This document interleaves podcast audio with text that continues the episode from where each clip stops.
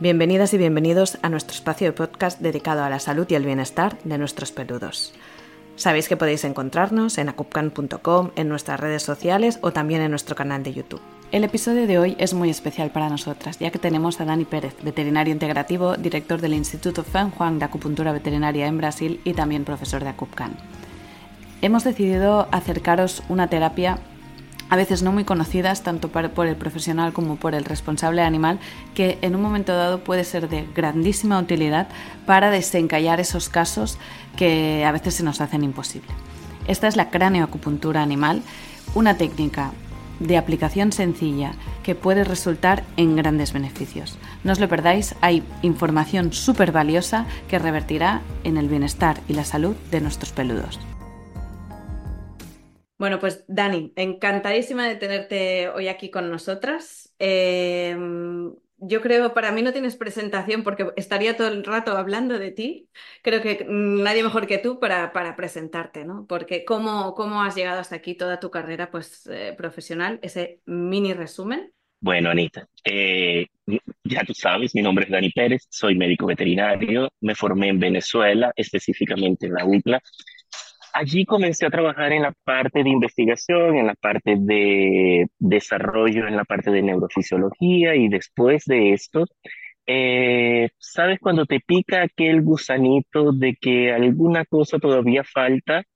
Y fue cuando decidí comenzar a buscar en áreas de carácter diferente. En aquella época, hace 19 años atrás, fue específicamente con acupuntura. Comencé a estudiar acupuntura tuve la gran dicha de trabajar con un profesional excelente o formarme en los cursos que existía en Venezuela en aquella época, hace 19 años del CEMEC, donde quien daba clases era Carlos Nogueira Pérez y bueno, nada, él hizo que comenzase a amar la acupuntura, específicamente la acupuntura bioenergética. Después de eso, bueno, fui haciendo cursos, haciendo cursos y estoy aquí desde hace 19 años trabajando en la parte de medicina integrativa veterinaria, juntando lo mejor de Oriente con lo mejor de Occidente para poder permitir que al final quien se beneficie sea el paciente. Bueno, por eso son tan afortunados tus pacientes y tus alumnos, porque también tienes una ¿verdad? Sí, aquí, bueno, después de Venezuela vine a vivir a Brasil, donde me regradué de veterinario específicamente porque hice mi revalidación de diploma como médico veterinario y tengo una escuela en la parte de acupuntura donde damos eh, clases de acupuntura y medicina integrativa para médicos veterinarios. Y bueno, nada, manteniendo lo que es una pasión.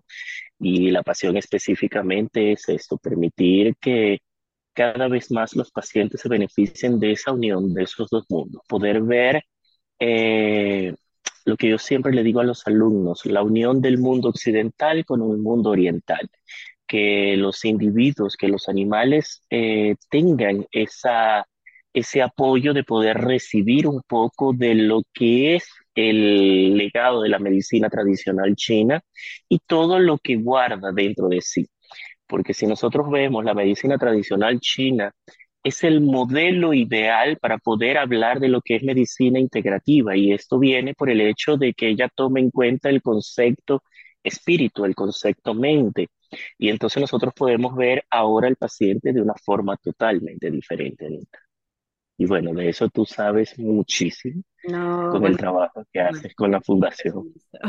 Con tu permiso. No, pero eh, al final yo siempre digo eso, ¿no? Sobre todo es eh, tratar al individuo. Mm, al individuo. Exacto, en ese momento, en ese día, después se vienen cambios, eh, nos vamos adaptando y al final lo que queremos es sanar, recuperar el bienestar y, que en medicina china le llamamos restablecer el equilibrio, ¿no? O sea, a veces es tan fácil y tan difícil como eso. Es que si nosotros vemos la base, por eso es que es lo lindo de la medicina tradicional china, ¿ok? Poder primero comprender el concepto de la unidad global. ¿Qué es la unidad global? Entender que nosotros somos un pequeño universo que hace parte de un universo gigante. Y si nosotros vemos los animales, ellos son un pequeño universo que está relacionado a un universo gigantesco. y el concepto de la individualidad. Entonces, no existen tratamientos que se repiten, existen pacientes que tienen particularidades y entonces cuando nosotros lo vemos en medicina china, entendemos aquel concepto del síndrome energético, cuál es la característica de la manifestación de la energía de aquel paciente en aquel momento.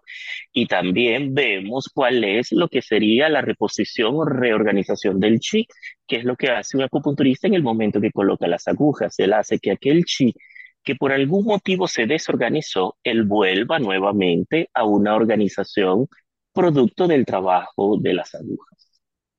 Cojo, recojo la idea esta que has dicho de pequeño universo para, para juntarlo al hilo del que venimos a hablar, porque tú eres experto en muchas cosas y una de ellas es la craneoacupuntura. Y, y creo que casa muy bien con ¿no? lo de un pequeño universo dentro del individuo. Eh, no sé si puedes contarnos un poco, pues, qué es la, la, la craneoacupuntura.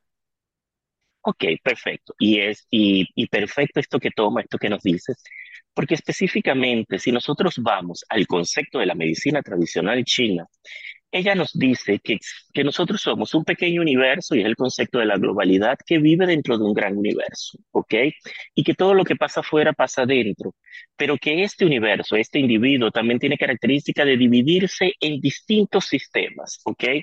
Entonces, cuando tú revisas dentro de la medicina tradicional china, tú te vas a encontrar, por ejemplo, eh, la mano puntura, en la cual se trabaja acupuntura directamente a nivel de la mano, porque existe un reflejo energético de este, de este cuerpo en esta mano. O sea, mi mano es mi cuerpo, mi cuerpo es mi mano.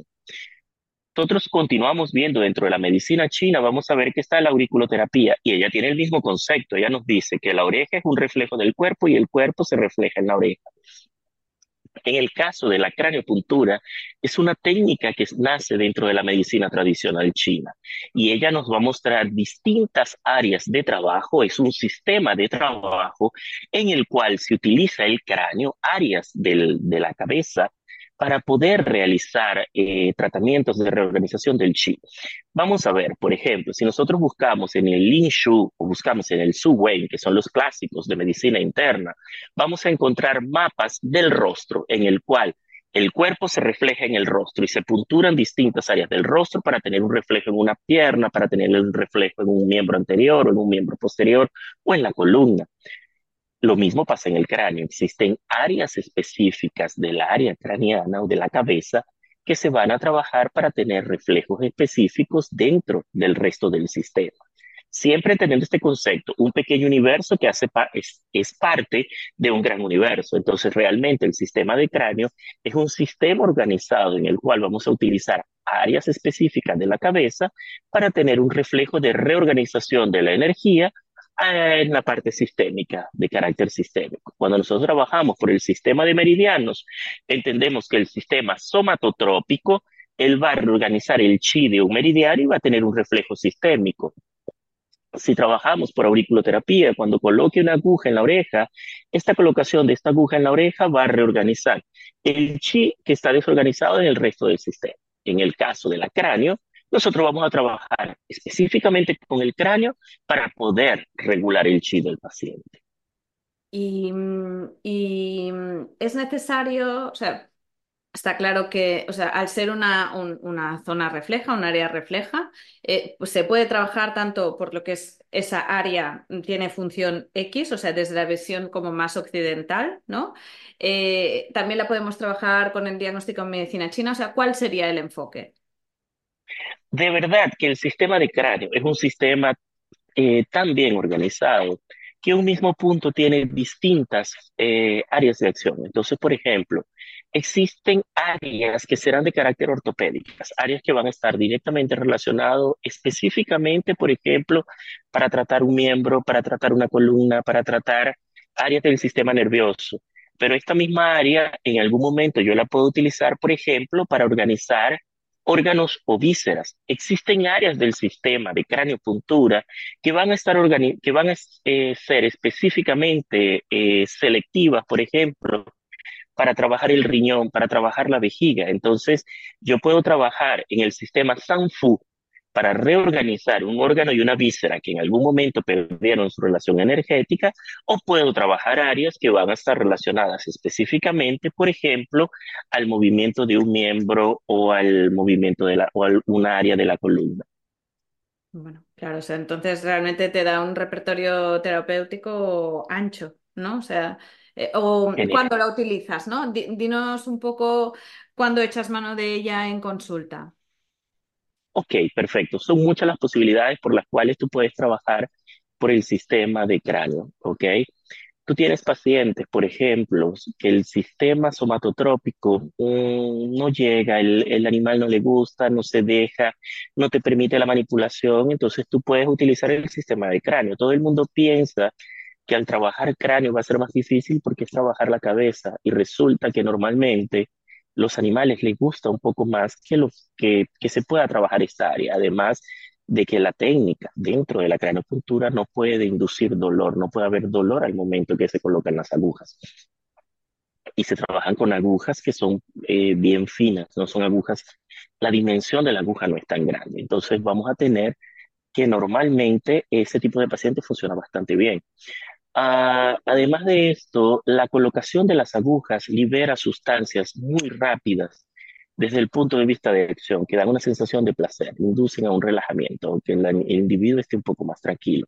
Entonces, muchas veces cuando los pacientes son eh, un poco más acelerados, y no puedo trabajar con mucha aguja somatotrópica, entonces yo escojo trabajar por el sistema de cráneo, donde yo voy a trabajar con tres, cuatro agujas que me van a dar un efecto muy parecido al sistema somatotrópico y voy a tener un buen resultado existe la posibilidad también de aquel paciente que tú vienes trabajando con el sistema somatotrópico, somatotrópico, el sistema de meridianos clásicos, y no tienes la respuesta que tú estás esperando, ¿sabes? Tú vienes trabajando, vienes trabajando, pero es que el chi de aquel paciente en aquel sistema de meridianos no está corriendo tan bien. Entonces, ¿qué sucede? Tú allí simplemente trabajas con el sistema de cráneo eh, juntando los dos sistemas, ¿ok? Entonces yo puedo trabajar el sistema de cráneo solo o puedo trabajarlo acompañado con el sistema somatotrópico y de esta forma tener un resultado un poco más rápido, ¿ok? Yo puedo pensar, por ejemplo, en auriculoterapia y sistema de cráneo. Entonces, auriculoterapia me reorganiza una parte del chi y el sistema de cráneo me organiza otra. O puedo pensar simplemente o solamente en el sistema de cráneo y está perfecto. ¿Ok? Porque él, me va a permitir entonces dar aquella organización del sistema Sanfu o del sistema de órganos y vísceras, el sistema ortopédico, dependiendo de lo que yo quiera hacer, y de esta forma tener los resultados. Porque, mm, ¿y cuál, no? Ahora comentabas la técnica, ¿cuál es la técnica? ¿Hay manipulación de agujas? ¿Simplemente inserción? ¿Cómo es? Normalmente dentro del sistema de cráneo se hace una pequeña inserción. La aguja tiene que ser colocada y se hace una manipulación muy leve. No se necesita un estímulo tan fuerte, tan agresivo. Recordemos una cosa. Muchas personas asocian el sistema de acupuntura, el trabajo de sensación de De Chi de la medicina humana y en, animales es totalmente diferente. En animales yo no necesito una respuesta de Dechi tan agresiva para poder tener una respuesta del sistema, ¿ok? Entonces realmente se van a trabajar con agujas que son eh, número 016, agujas que son bien finas y esto va a permitir que ellas hagan localmente el estímulo que corresponde y vamos a, a comprender el por qué, ¿ok? Si nosotros tenemos el sistema, si nosotros vemos que el cráneo, muchas personas piensan que nuestro cuero cabelludo, nuestra piel del cráneo, es solamente eso y realmente no. Ya se comprobó, existen estudios que comprueban que existen áreas reflejas de nuestros cráneos y de los cráneos de los animales que llevan información directamente hacia, hacia el cerebro. Entonces, ¿qué sucede? Cuando estas áreas son estimuladas a través de la colocación de agujas, vamos a tener neuronas, específicamente neuronas aferentes, que ellas van a captar esta información y la van a llevar directamente al interior. Van a utilizar zonas de sinapsis directa dentro de la corteza. ¿Y por qué esto es importante entenderlo? Es bien fácil, veamos esto. Nuestro cerebro va a ser el gran coordinador de todas las funciones del resto del cuerpo. Entonces, ¿qué sucede? Si yo estimulo un área del cráneo y ella envía una información a las áreas del intestino o a una área de un órgano o de una víscera, desde allí se van, a, se van a liberar sustancias y se van a crear comunicaciones del sistema nervioso que van a ir hasta aquel órgano y aquella víscera y van a hacer que de esta forma ya comience a hacer el trabajo que corresponde. Bueno, es que a veces me quedo eh, embobada escuchando. ¿y, cuánto tiempo es la, la de agujas? Eh, ¿es lo mismo en gatos que en perros? Sí, normalmente los gatos, totalmente opuesto a lo que muchas personas piensan, les gusta un poco más, ¿ok? Eh, y otra de las cosas que va a suceder es el tiempo es muy parecido al trabajo de, de acupuntura, de 10 a 15 minutos de estímulo, ¿ok? Y la respuesta realmente es muy rápida, ¿ok? Porque existen áreas, es que cuando tú entras en la parte neuro, de, neurofisiológica del, del sistema, es muy lindo. Y es muy lindo porque nosotros vamos a ver que, por ejemplo, existen áreas que van a estar asociadas específicamente a área motora. Entonces, ¿por qué? Recordemos que el movimiento de cada una de mis manos, el movimiento de una de mis articulaciones es controlado directamente por el cerebro. Si yo estimulo aquella área, esa información va a ir específicamente hasta la corteza y la corteza va a liberar toda una gran cantidad de neuropéptidos, una gran cantidad de sustancias que van a permitir que se dé un estímulo en aquella área, ¿ok? Eh, muchas veces pensamos, ah, es que mi cuerpo, no, pero es que vamos a hacer conciencia de por qué el cuerpo se mueve o por qué el cuerpo de un animal se mueve. Él se mueve porque existe una coordinación central y una coordinación del sistema nervioso autonómico. Entonces, ¿qué va a suceder cuando yo haga que el estímulo del sistema nervioso central va a enviar informaciones a todo el resto del sistema nervioso para que él pueda ejecutar sus funciones? Esta es la forma en la cual se explica hoy de forma moderna, pero realmente los chinos escribieron esto en el 700, 800 antes de Cristo, cuando todavía no estaba, no se explicaba desde el punto de vista occidental, ¿okay? pero es para comprender un poco lo que parece que es magia que realmente tiene un poco de la estructura de la medicina china y tiene bastante de la medicina occidental y vamos al concepto de que se unen los dos mundos. Y, mm, te iba a decir, eh, y, o sea, ¿en qué, ¿no? ¿en qué casos los utilizas más? O sea, ¿dónde se observan más claramente los beneficios ¿no? de la cráneo? Ay, Alita, en todo, ¿sabes? ¿Por qué te digo que en todo? Eh, por ejemplo, pacientes que tienen afecciones del sistema nervioso central, pacientes epilépticos, pacientes con convulsiones, responden muy bien al sistema de cráneo, ¿ok? Pacientes con alteraciones del sistema motor, ¿ok? Un animal que por algún motivo tuvo una lesión de columna y él está comenzando a tener una recuperación, pero no llega. Entonces, el sistema de cráneo va a funcionar súper bien, ¿ok? Pacientes, como eh, lo, lo, hablamos un poquito antes, pacientes que son resistentes no, no vamos a utilizar la palabra resistente, pacientes que no están respondiendo apropiadamente al sistema somatotrópico, a la acupuntura somatotrópica, ¿ok? ¿Por qué? Porque algunas veces la información no está llegando, ese chip no está dando ese, ese impulso. Y allí tú utilizas el sistema de cráneo y tienes una mejora bien importante, ¿ok?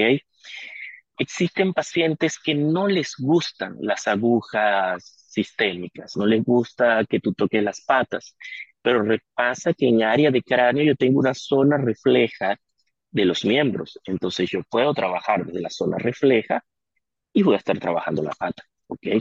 Utilizando la teoría de que somos un, somos uno, entonces somos un pequeño sistema que está, existen pequeños microsistemas que forman parte de un gran sistema, ¿ok? ¿Y, algún caso práctico así que hayas tenido, ¿no? Que, bueno, pues espectacular, que ya lo son muchos, ¿no? Pero que dijeras, ostras, realmente marcó la diferencia, ¿no? El, uso de la cráneo. Sí. Tuve un paciente epiléptico, ¿ok? Era, era bien, bien fuerte las crisis de epilepsia. En el momento que comencé a atenderlo, él hacía, él normalmente tenía de 18 convulsiones al día, ¿ok? Y comencé con el sistema somatotrópico, perfecto, fue buena la respuesta. pero en el momento que coloqué cráneo, fue una cosa impresionante, mudó del cielo a la tierra, ¿ok? Al nivel de tu ver un animal que convulsionaba 18 veces al día y pasó a tener una convulsión a cada 21, 22 días, ¿ok? Eso es gigante, ¿ok? Bueno, salvar una vida, básicamente.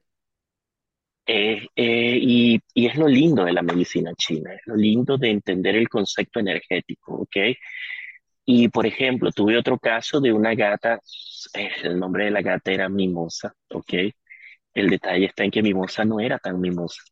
Mimosa tenía mucho dolor lumbosacro, ¿ok? Y no dejaba que tocases la parte lumbar. Y, pero el sistema de cráneo sí. Entonces, ¿qué sucede? Yo, ella llegaba, ella no me dejaba, yo intentaba de tocar de la parte toracolumbar para abajo y ella no me permitía tocar. Ella ya de inmediato era un tigre y solamente me dejaba trabajar la cabeza, hacer cariño en la cabeza. Entonces el sistema encajó perfecto y así ella estuvo súper bien de dolores por cuatro años. Entonces, una sesión, primero comenzamos con una sesión semanal y luego pasó una sesión a cada 15 días. Y el día que ella partió, partió con 19 años y porque ya le tocaba, ya era el, el final de sus días y simplemente mimosa sin dolor. Entonces, en, en ese sentido, tenemos muchísimo para el- lo cual el sistema de cráneo nos va a ayudar.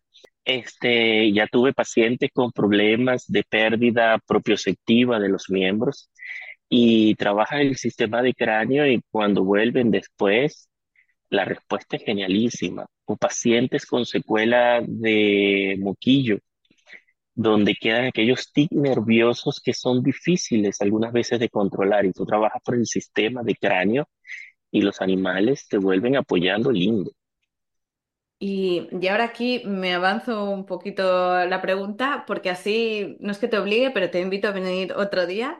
Y es, hay otras herramientas como, pues, por ejemplo, la cromoterapia, ¿no? Aplicada, porque a veces, eh, aún así, aún ni ser, se puede, o sea, puede que haya animales que se dejen pinchar más en la cabeza o trabajar más en la cabeza, pero a veces hay que, ¿no? Podemos utilizar eso, pues herramientas como la cromo, tanto pues en cráneo como en, en aurículo. Como, como Sí, bueno, genialísimo. Ahí pasamos a otra parte de la, de la integración energética y es genial, porque nosotros tenemos que ver que nosotros, todo individuo es un ente vibracional, ¿ok? Nosotros respondemos a vibraciones, ¿ok? Respondemos a la vibración sonora, respondemos a la luz y vemos que nos- nuestro ritmo circadiano está asociado a la presencia o ausencia de luz, ¿ok? Cuando hablamos de cromo y hablamos de cromoterapia y hablamos de cromopuntura, estamos hablando de los espectros, de los diferentes espectros, las diferentes frecuencias que la luz tiene para poder eh, estimular. Cuando nosotros vemos la luz blanca, la luz blanca es la sumatoria de todos los espectros. Cuando ella pasa por un prisma, se separa en los distintos colores, ¿ok? Estos colores tienen frecuencias en hertz. Entonces, ¿qué sucede? Si yo entiendo que un punto de acupuntura es una área en la cual aquel sistema energético es más sensible a recibir estímulos frecuenciales, si yo tengo un punto o una área que estimula los músculos y yo tengo una frecuencia energética que en colores estimula, un, estimula la energía, en el momento que yo le haga cromo con color específico, puedo, por ejemplo, estimular movimientos o puedo relajarlo o puedo tener muchísimos efectos. Las personas piensan que cuando hablamos de colores es solamente el color que pasa a través de nuestras retinas y que llega hasta la retina y el sistema nervioso lo capta por estímulo de la retina. Pero es que no es solamente eso, porque el color desde el punto de vista frecuencial va a poder estimular cada meridiano, porque recordemos una cosa, los meridianos de acupuntura, según la medicina china, el sistema Ma- el Yin-Luo Mai que es el sistema de meridianos, tiene la función de comunicar el exterior con el interior. En el momento que yo le coloque un estímulo frecuencial con colores específicos en puntos específicos, voy a abrir el chi de aquel canal energético voy a hacer que él funcione más rápido o más lento. Si él funciona más rápido o más lento, voy a tener una respuesta general en el cuerpo. Entonces, de esta forma, yo puedo utilizar el sistema de cromo o los estímulos de cromoterapia o de cromopuntura para poder estimular cada uno de los puntos de los distintos sistemas. Entonces, yo podría utilizar cromoterapia en auriculoterapia, cromoterapia o cromopuntura, que es la, la terminología correcta. Cromopuntura en auriculoterapia, cromopuntura en craneopuntura, cromopuntura en el sistema Shumu, cromopuntura en los puntos de acupuntura y de ahí podríamos hacer otra eh, entrevista hablando solamente del efecto del color sobre todos los meridianos y sobre cómo ellos pueden reorganizarse. Bueno, entonces yo creo esto lo uno con la pregunta, o sea, de, eh, o sea, ¿cómo crees, o sea, decirle al profesional, ¿no? O sea, ¿qué, ventajas, qué, qué, qué, mundo terapéutico, ¿no? le abre, pues, el, el, introducir una herramienta, en este caso, como hablamos hoy, de la cráneoacupuntura, ¿no? En el caso de la cráneo, las posibilidades de terapia son gigantes. Yo siempre, siempre les doy el mismo ejemplo a todos los alumnos. Piensa una cosa, eh, cuando trabajamos con terapias energéticas, tenemos que ver como si nosotros tenemos una caja de herramientas. Y dentro de esa caja de herramientas yo tengo un martillo, yo tengo un serrucho, yo tengo un destornillador. Así son las terapias. Yo tengo moxa, tengo acupuntura, tengo cromopuntura, tengo craniopuntura. Ella me, me va a permitir, cada una de estas terapias me va a encajar perfectamente en algún paciente. Y la, la, la individualización del caso va a permitir que, por ejemplo, en algún momento yo pueda juntar terapias que van a ser perfectas. Y eso es lo que yo siempre intento de hacer con cada paciente. ¿ok? Con cada paciente yo intento de que exista aquella mezcla perfecta para él. Entonces yo tengo pacientes, por ejemplo, que les gusta cráneo y cromo. Yo tengo pacientes que les gusta cráneo y acupuntura somatotrópica. Yo tengo pacientes que les gusta cráneo y auriculoterapia. Tengo pacientes que les gusta comenzar por aurículo y finalizan en cráneo. Tengo pacientes que les gusta comenzar por moxa y finalizan por aurículo. ¿Por qué? Porque cada uno de ellos va a tener una particularidad, una individualidad. Entonces, en el momento que yo tengo una herramienta más, voy a tener la posibilidad de poder aumentar las posibilidades de atendimiento o de ayudar en algún momento a aquel paciente.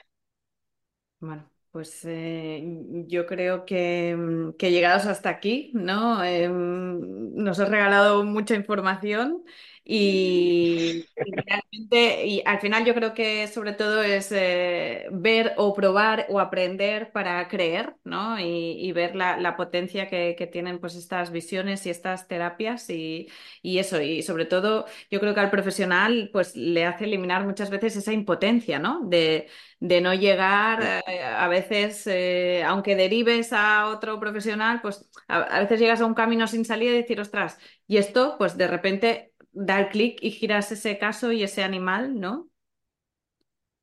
Sí, tú siempre, eh, quien entra en la parte de terapias normalmente, siempre quiere dar un poco más, ¿ok? Y entonces para dar un poco más, muchas veces yo tengo que aumentar la cantidad de herramientas que yo tengo dentro de mi caja, ¿ok? Entonces por eso estudiarlas, tenerlas y saber en qué momento, lo que yo digo, no se colocan tú no utilizas todas las herramientas para resolver un problema en algún momento. Tú la vas utilizando según la necesidad de aquel individuo. Y específicamente tú tocaste un punto que para mí es muy importante. Tú quitas o tú, tú no sientes aquella frustración de yo podría haber hecho un poco más. Si yo tengo y yo utilizo todas las herramientas que tengo, entonces perfecto, llegué al máximo de mi herramienta, llegué al máximo de lo que yo tenía y bueno, o derivo a otro individuo para que él me ayude o simplemente él pasa a otro individuo y al final es hasta allí donde nosotros podíamos ayudar, ¿ok? Entonces, pero poder dar lo mejor de ti para que aquel paciente esté bien, para que aquel paciente tenga un poco de conforto, ya es bastante. Muchísimo. Y Dani, ¿dónde te pueden encontrar? ¿Dónde te pueden seguir? Cuéntanos un poquito. Bueno, perfecto. Eh, en el Instagram están mis redes, que es bioenergética piso vet eh, donde normalmente estoy colocando informaciones. En el caso de cursos, bueno, eh, aquí en Brasil o con ustedes allá en España con Atcutcan, ok, entonces que es con quien específicamente eh, doy algunos de los cursos y trabajamos constantemente en esta parte. Dani, pues eh, mil millones de gracias, ya lo sabes. Eh, gracias por tu tiempo, por tu sabiduría y, ya lo sabes que algún día te, volveré a pedir que, nos, nos, des una visita y vamos tirando de, ese mar de sabiduría que tienes dentro para compartirlo, que creo que, que es un lujo tenerte aquí, de verdad. No, sabes que para mí es gigante poder estar hablando aquí contigo y poder estar compartiendo una amistad una amistad que tiene años y una persona que es brillante en lo que hace. Entonces, simplemente poder estar en esta, en esta conversa, poder estar compartiendo información, que al final es lo que ayuda. Cuando compartimos más información, se ven visiones diferentes del mundo y cuantas más visiones diferentes del mundo yo tenga, mayor será la posibilidad de que yo pueda ver la realidad del mundo que me rodea. ¿Ok? Y digo esto porque no en toda situación existen tantas realidades como individuos que estén observando. Entonces, si yo tengo un mayor número de observaciones, yo voy a poder tener una amplitud mayor de la realidad que existe. Bueno, yo creo que una frase que lo define, que yo desde que empecé a estudiar medicina china me la apliqué, ¿no? Es el nada es absoluto, todo es relativo. Y creo que con esto se resumen muchísimas cosas y, se eluden muchos problemas, ¿no? Claro que sí. Nada es absoluto, todo es totalmente relativo. Pues Dani, mm, gracias de verdad y hasta la próxima. Ana, mil gracias por la invitación. Siempre que necesiten, estoy aquí para hablar con ustedes. Gracias por habernos acompañado en este nuevo episodio. Esperamos que te haya servido y te haya sido útil y sea el inicio para que quieras saber más de esta técnica y cómo puede complementar tu trabajo en consulta o cómo puede ser una herramienta vital para ayudar a tu peludo de casa. Sabes que también puedes encontrar esta misma entrevista en nuestro canal de YouTube y nos vemos en la siguiente, sabiendo que siempre lo hacemos por y para ellos.